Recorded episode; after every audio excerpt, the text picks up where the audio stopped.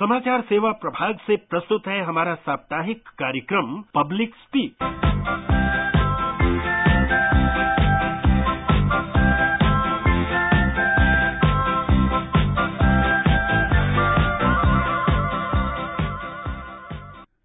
नमस्कार श्रोताओं, आपके मनपसंद साप्ताहिक कार्यक्रम पब्लिक स्पीक के साथ मैं हूँ प्रियंका अरोड़ा। माना हूँ मैं इतना सा, पर कम न मुझे आंकना। जिद है मंजिल को पाने की, मेरे दिल में कभी झांकना। जी हाँ, दीपा मलिक, सुधा चंद्रन, रविंद्र जैन, स्टीफन हॉकिंग, ऐसे न जाने कितने अनगिनत नाम हैं जिन्होंने अपने हौसलों से परवाज भरी है। बस उसमें ज़रूरत होती है अपनों के, समाज के और सरकार के सहारे की, भरोसे की। कल अंतर्राष्ट्रीय दिव्यांगजन दिवस है, जिसका मकसद यही है कि कैसे उन्हें उनकी शक्ति का एहसास दिलाकर समाज की मुख्य धारा से जोड़ा जाए और आत्मनिर्भर बनाया जाए। इन्हीं सब पर चर्चा करने के लिए आज हमने भी पब्लिक स्पीक में यही विषय चुना है। दिव्यांगजनों को सशक्त बनाने के विभिन्न उपाय। आपके सवालों के जवाब देने के लिए हमारे साथ स्टूडियो में मौजूद हैं। सामाजिक न्याय और अधिकारिता मंत्रालय में दिव्यांगजन विभाग में संयुक्त सचिव प्रबोध सेठ और जेएनयू के मानवाधिकार और विकलांगता अध्ययन कार्यक्रम के संकाय सदस्य डॉक्टर जीएन कर्ण। आप दोनों का स्वागत है। श्रोताओं, अब आपकी फ़ोन कॉल्स का इंतज़ार है। स्टूडियो की फ़ोन लाइंस खुली हैं। श्रोता, टोल फ्री नंबर एक आठ शून्य शून्य एक एक पाँच सात छह सात पर स्टूडियो में मौजूद विशेषज्ञों से सवाल पूछ सकते हैं। एक और नंबर है जिस पर आप कॉल कर सकते हैं। शून्य एक एक दो तीन तीन एक चार चार चार चार। आप हमारे Twitter handle at A I R news alerts पर भी hashtag ask A I R के ज़रिए सवाल पोस्ट कर सकते हैं। ये कार्यक्रम हमारे mobile app news on A I R और दूरदर्शन की डीटीएच सेवा पर भी उपलब्ध है। तो आगाज़ करते हैं आज के कार्यक्रम का और प्रबोध जी, आपसे सबसे पहले पूछना चाहूँगी कि दिव्यांगजन अधिकार 2016 अधिनियम में दिव्यांगजनों को किस तरह से परिभाषित किया गया है? नमस्कार। जहाँ तक दिव्यांगजन अधिकार कानून का सवाल है। पहले ये हमारा 2016 में rights of person with disabilities act आया, जिसको हम दिव्यांगजन अधिकार कानून के नाम से जानते हैं। इसमें एक बहुत बड़ा अंतर आया, जो उन्नीस सौ पंचानवे का हमारा एक्ट था, उसके मुकाबले। उन्नीस के एक्ट में कुल सात तरह की दिव्यांगताएँ थीं और अब 2016 के rights of person with disabilities act में 21 प्रकार की दिव्यांगताएँ हैं। तो हमने दिव्यांगताओं की परिभाषा को बहुत ब्रॉडन कर दिया है, बहुत बढ़ा दिया है और इसमें बहुत तरह की दिव्यांगताएँ जो पहले नहीं थी, जैसे muscular dystrophy cerebral palsy autism haemophilia sickle cell multiple sclerosis multiple disabilities इत्यादि को सम्मिलित कर लिया है। तो मेरा कहने का तात्पर्य है कि दिव्यांगता जो कि सात जो कि सात तरह की होती थी हमारे उन्नीस एक्ट में उनको बढ़ाकर 21 प्रकार की कर दी है और इससे दिव्यांगता की परिभाषा बहुत बढ़ गई है व्यापक हो गई है। जी हाँ डॉक्टर कर्ण आपसे मैं पूछना चाहूँगी कि 2011 की जनगणना के अनुसार हमारे देश में दो दशमलव दो एक प्रतिशत लोग दिव्यांग हैं। हालाँकि इसमें फ़र्क भी हो सकता है क्योंकि जैसे उन्होंने बताया कि दायरा बढ़ गया है 2016 के एक्ट में। तो कितना ज़रूरी है इनका सशक्त होना ताकि वे देश की वृद्धि में योगदान दे सकें?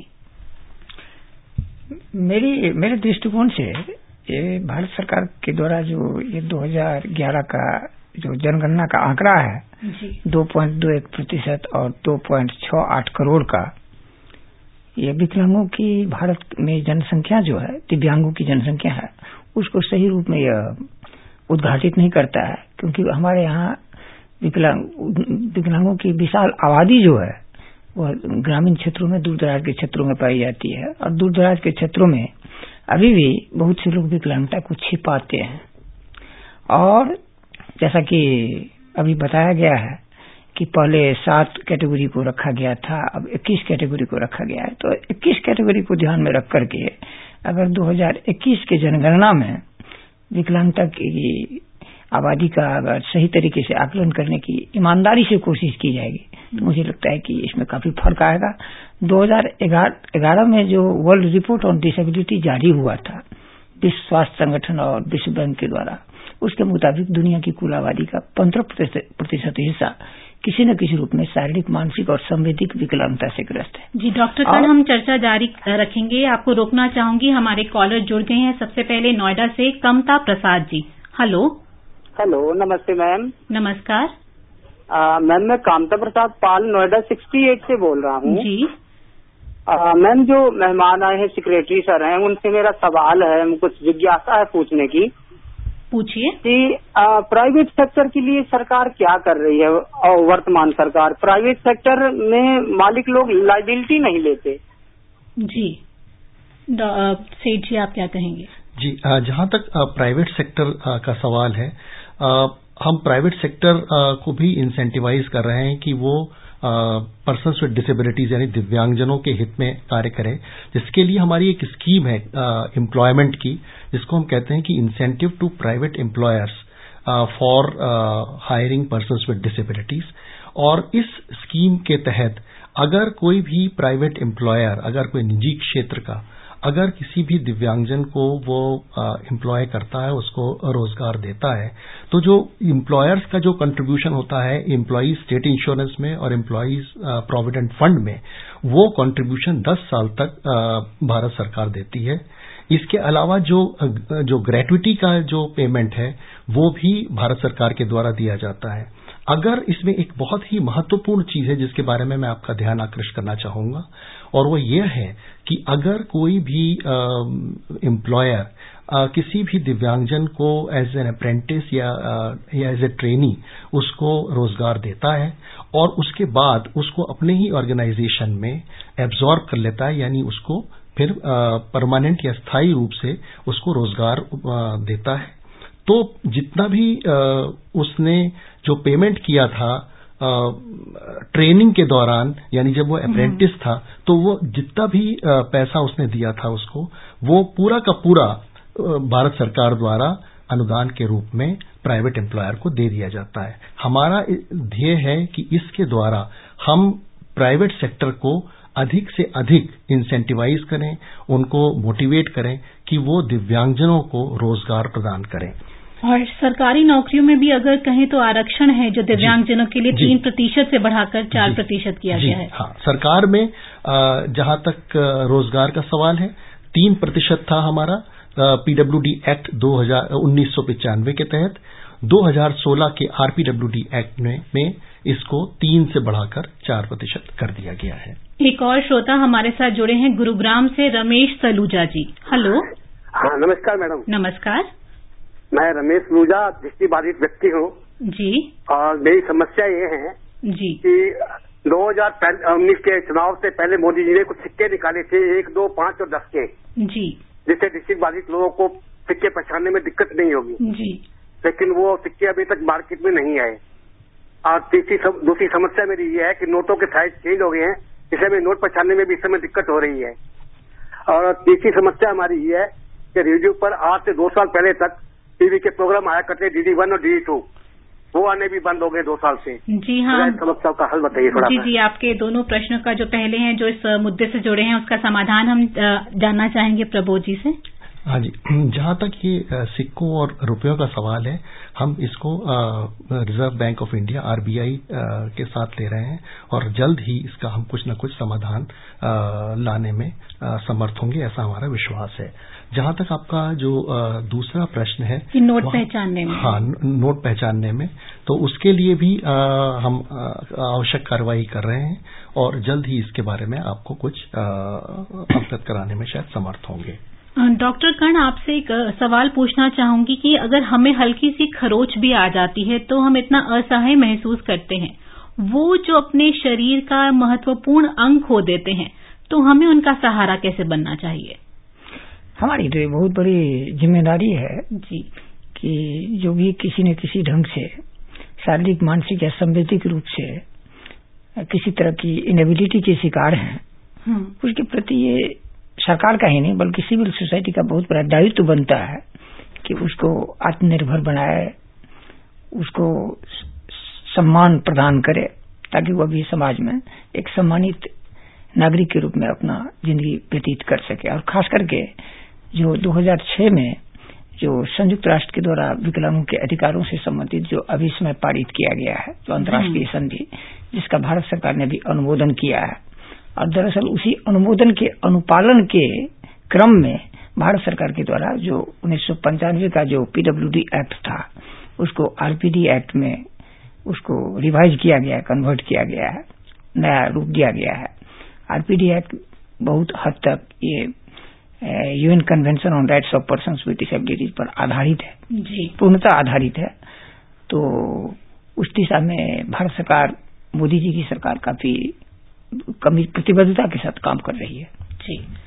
अगले श्रोता लेते हैं छत्तीसगढ़ के जंगीर से Kamlesh Sahu ji. Hello. Hello madam ji नमस्कार। मैं नमस्कार। कमलेश साहू बोल रहा हूँ जंगीर चांपा ज़िले से। जी। कि मैं यह प्रश्न पूछना चाहता हूँ कि जो दिव्यांगों का सशक्तिकरण तो ठीक है बुक में है, लेकिन वास्तविक रूप से देखा जाए तो हमारे जगह कई जगह परेशानी है। जैसे बोलते हैं कि रैम्प होना चाहिए और मतलब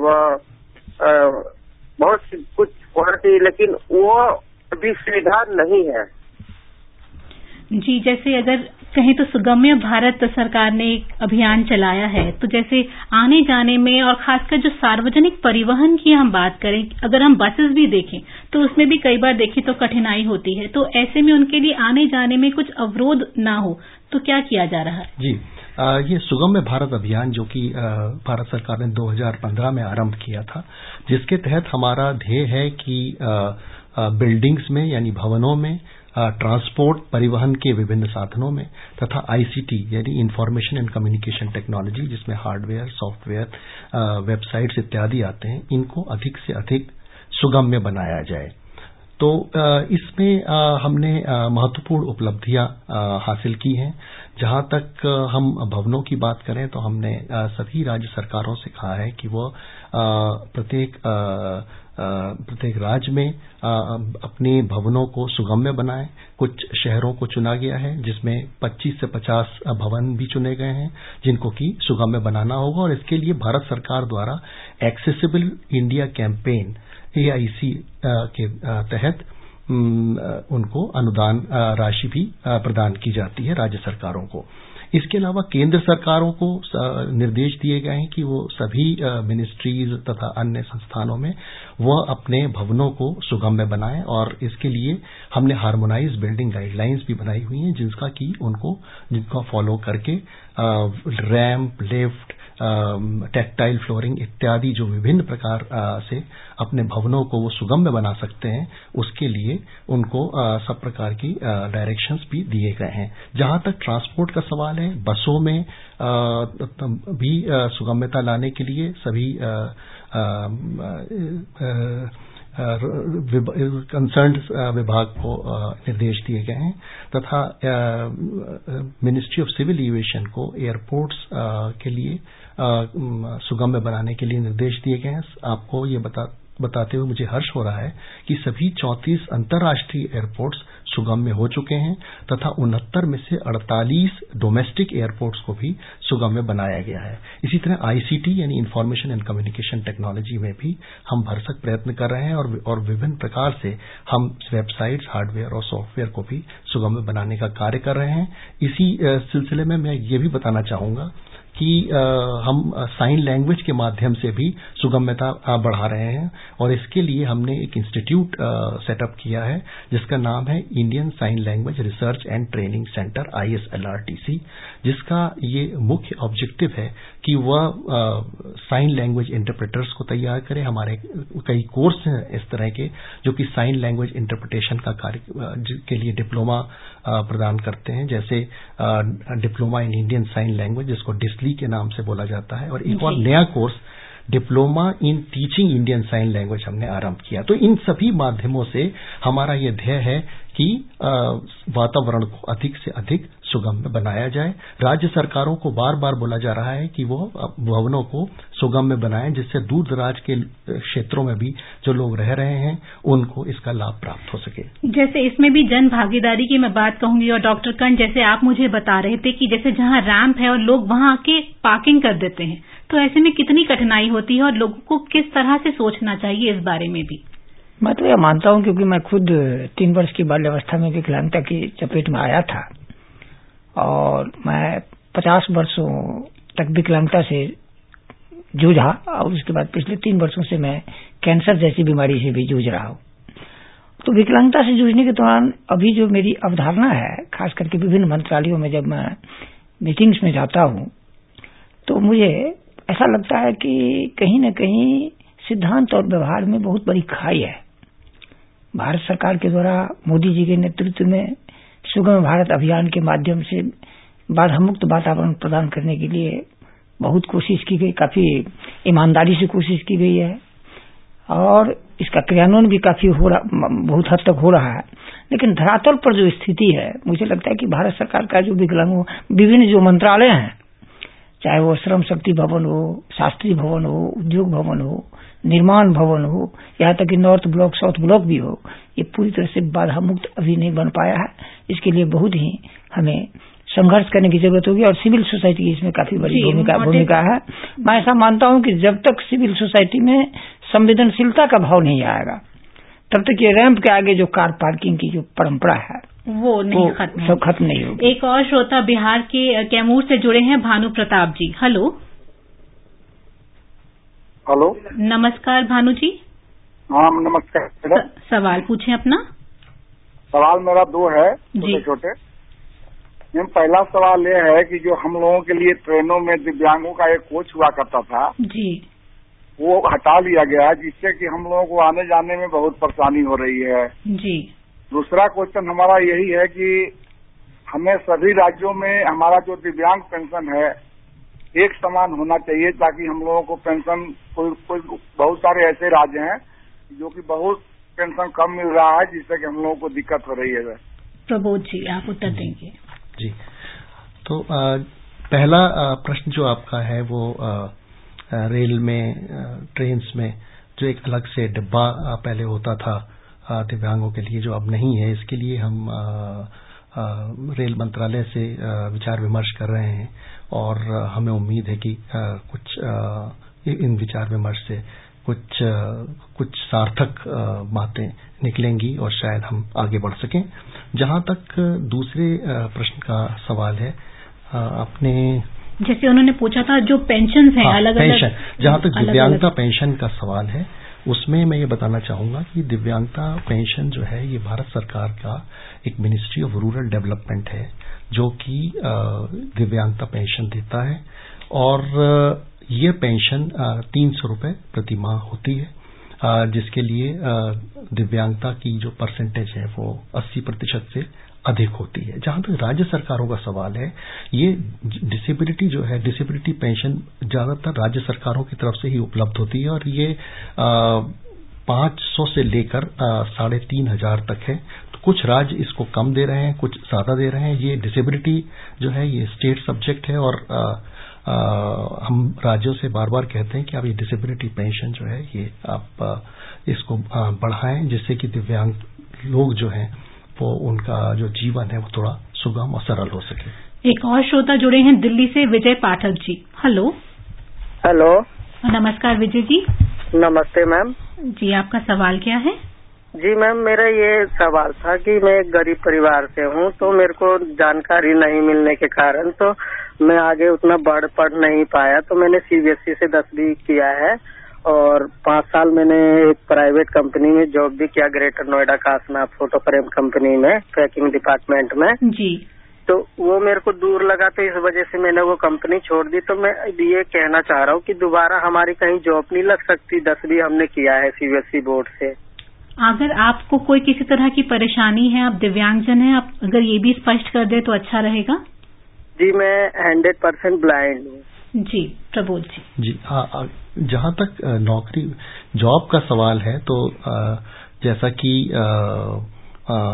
आपको पहले बताया गया, इस प्रोग्राम में बताया गया कि दिव्यांग दिव्यांग लोगों के लिए एक आरक्षण है, तीन प्रतिशत से बढ़ाकर वो चार प्रतिशत तक कर दिया गया है।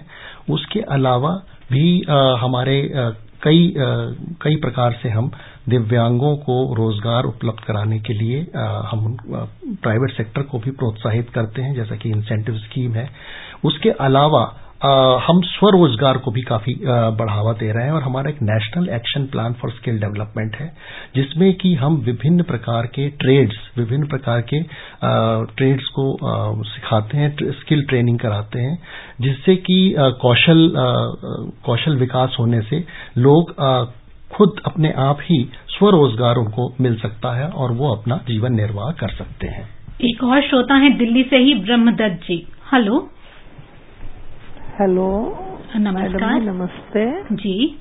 जी मैडम जी विशेषज्ञों को प्रणाम। मैम मैं ये जानना चाहता हूँ कि सरकार से जो आर्थिक सहायता प्राप्त करने के इच्छुक हैं हमारे दिव्यांगजन उनके लिए न्यूनतम जो प्रतिशतता है विकलांगता की वो कितनी होनी चाहिए? नंबर वन और नंबर टू मैम जो हमारी हेल्पलाइन नंबर है कोई दिव्यांगजनों के लिए कि वो उसके लिए बाद में बातचीत कर सकें। और एडिप परियोजना क्या होती है मैम और यूआईडी कार्ड के बारे में बताएँ क्या है कब बनेगा कहाँ से बनेगा इसकी वैधता क्या है क्या क्या सुविधाएँ इसके माध्यम से मिल सकती है? जी। जी, आपके कई प्रश्न हैं। सबसे पहला प्रश्न है कि दिव्यांगता का क्या प्रतिशत होना चाहिए? अगर आप दिव्यांगजन सशक्तिकरण विभाग की विभिन्न योजनाओं का लाभ उठा सकते हैं तो इसमें मैं ये बताना चाहूँगा कि अगर 40 प्रतिशत से अधिक है तो आपको कहा जाएगा पर्सन विद बेंचमार्क डिसेबिलिटी। और अगर आपको 40 प्रतिशत से अधिक दिव्यांगता है तो आप बहुत सारी जो हमारी स्कीम या योजनाएँ हैं, जिनका आप लाभ उठा सकते हैं। और आप चाहे वो स्कॉलरशिप स्कीम हो या एडिप स्कीम हो या आपका दीनदयाल दिव्यांग पुनर्वास योजना डीडीआरएस हो, इत्यादि। उसके अलावा आपने एक प्रश्न किया एडिप योजना। एडिप योजना क्या है? एडिप योजना के बारे में मैं बताना चाहूँगा कि यह दिव्यांगजनों के शारीरिक सशक्तिकरण के लिए भारत सरकार की पहल है और इसके द्वारा हम न केवल शारीरिक सशक्तिकरण करते हैं बल्कि उनका शैक्षिक और आर्थिक सशक्तिकरण भी एडिप योजना के द्वारा इनडायरेक्ट वे में होता है। इसमें हम दिव्यांगजनों को विभिन्न प्रकार के यंत्र एवं सहायक उपकरण प्रदान करते हैं, जैसे hearing aid tricycle motorise tricycle wheelchair smartphone smart cane इत्यादि हैं। तो ये सभी प्रकार की यंत्र और सहायक उपकरण प्रदान करने से उनको, उनका एक शारीरिक सशक्तिकरण होता है और शारीरिक सशक्तिकरण होने के पश्चात वह अपने बच्चे अपने स्कूल जा सकते हैं। जो लोग अपने रोज़गार करना चाहते हैं, वो रोज़गार कर सकते हैं। तो उनका पूरे सर्वांगीण विकास होता है और पूरी तरीके से उनका सशक्तिकरण हो जाता है। जी, मैं इसमें पूछना चाहूँगी, जो सहायक उपकरण देने की बात है तो क्या कुछ ऐसा भी है कि जिसकी आर्थिक स्थिति स्थिति इतनी है उतने उन लोगों को ही मिलेगा कुछ ऐसा भी बेंचमार्क डिसाइडेड जी जी इसमें इसमें भी इकोनॉमिक सीलिंग है और उसके लिए यह है कि अगर आपकी आय, आय जो है मा, मासिक आय पंद्रह हज़ार रुपये तक है तो आपको सौ प्रतिशत सहायता मिलेगी यानी सहायक यंत्र उपकरण जितने का होगा अप टू सर्टेन लिमिट्स जो कि दस हज़ार है और मोटराइज ट्राईसाइकिल के लिए इससे ज़्यादा है तो ये आपको हंड्रेड परसेंट असिस्टेंस आपको मिलेगा। जबकि पंद्रह से बीस हज़ार तक है तो आपको सहायता पचास प्रतिशत दी जाएगी। उसके अगर उससे ज़्यादा आपकी आ, मासिक आय है। तो आपको यह सहायता नहीं मिल सकती। और उन्होंने ब्रह्मजत जी ने एक और पूछा था कि विशेष पहचान पत्र देने का जो प्रस्ताव है सरकार का दिव्यांगजनों को। हाँ, वो भी मैं आपको बताना चाहूँगा जो विशेष पहचान पत्र प्रदान करने का जो प्रोजेक्ट है जो परियोजना जिसको हम बोलते हैं UDID card unique disability identification card इसके माध्यम से हम एक प्लास्टिक कार्ड दिव्यांगजन को प्रदान करते हैं और ये प्लास्टिक कार्ड पूरे भारत में मान्य होता है।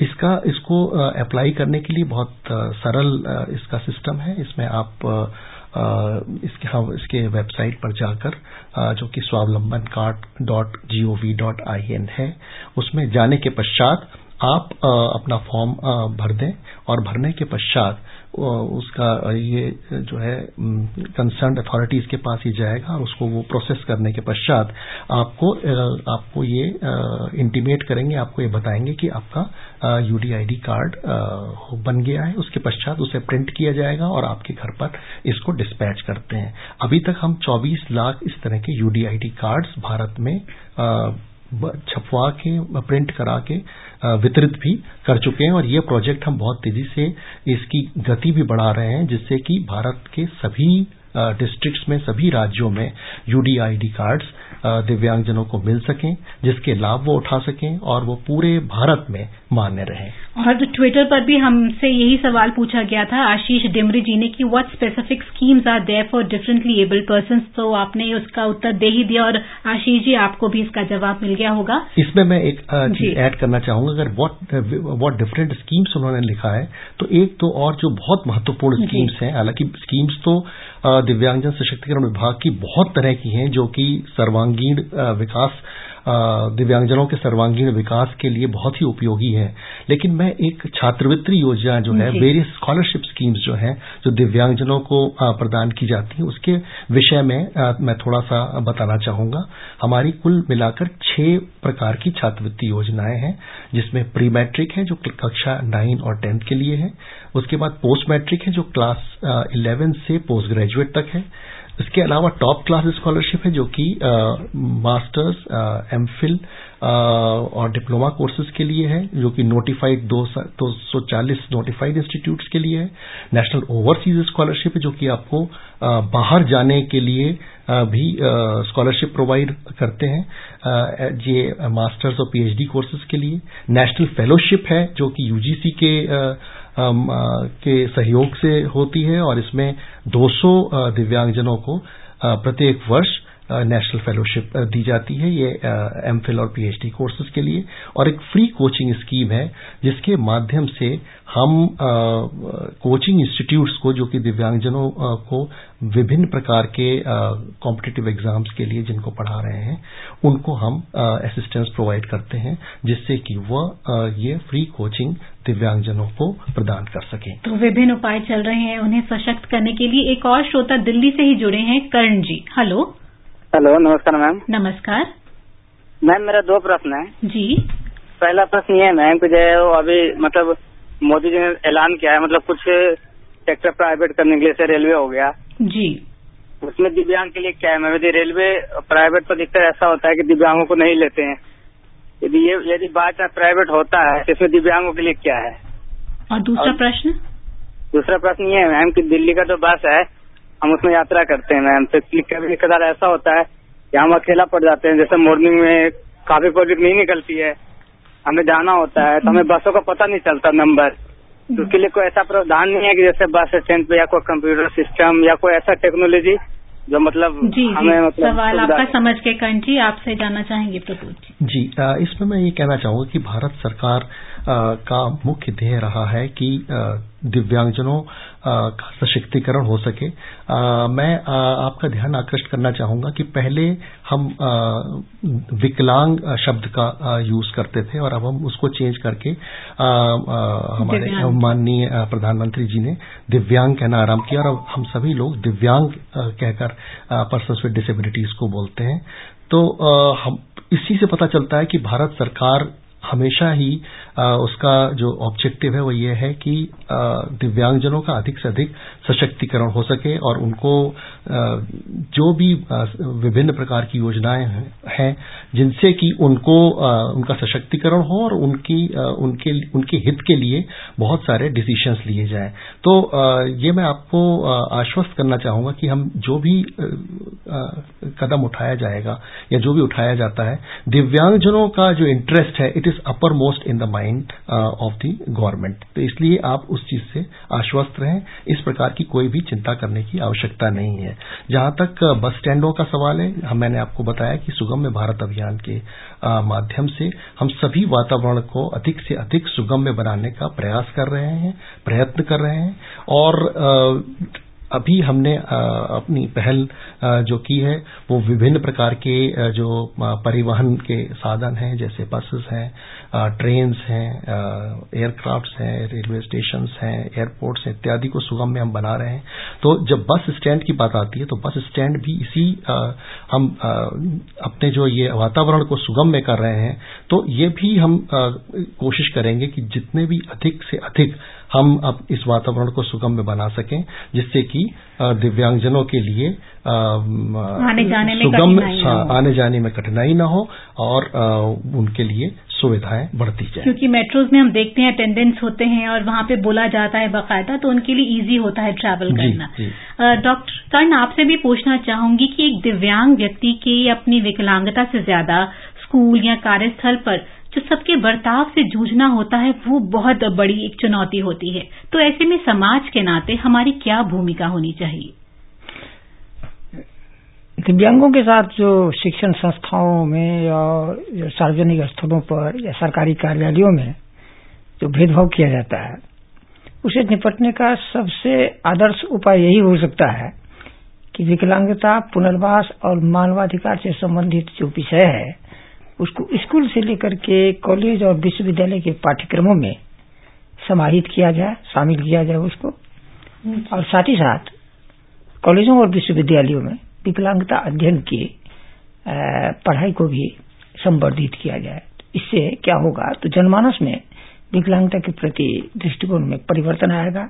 एक बौद्धिक क्रांति का सूत्रपात होगा जब तक बौद्धिक क्रांति नहीं होगी तब तक हमारे यहाँ जो विकलांगों की जो विशाल फौज है उसको सशक्तिकृत करने का सपना कभी पूरा नहीं हो पाएगा। एक और श्रोता जुड़े हैं उत्तर प्रदेश से आजमगढ़ के सुरेश राम जी। हेलो। जी नमस्कार। नमस्कार।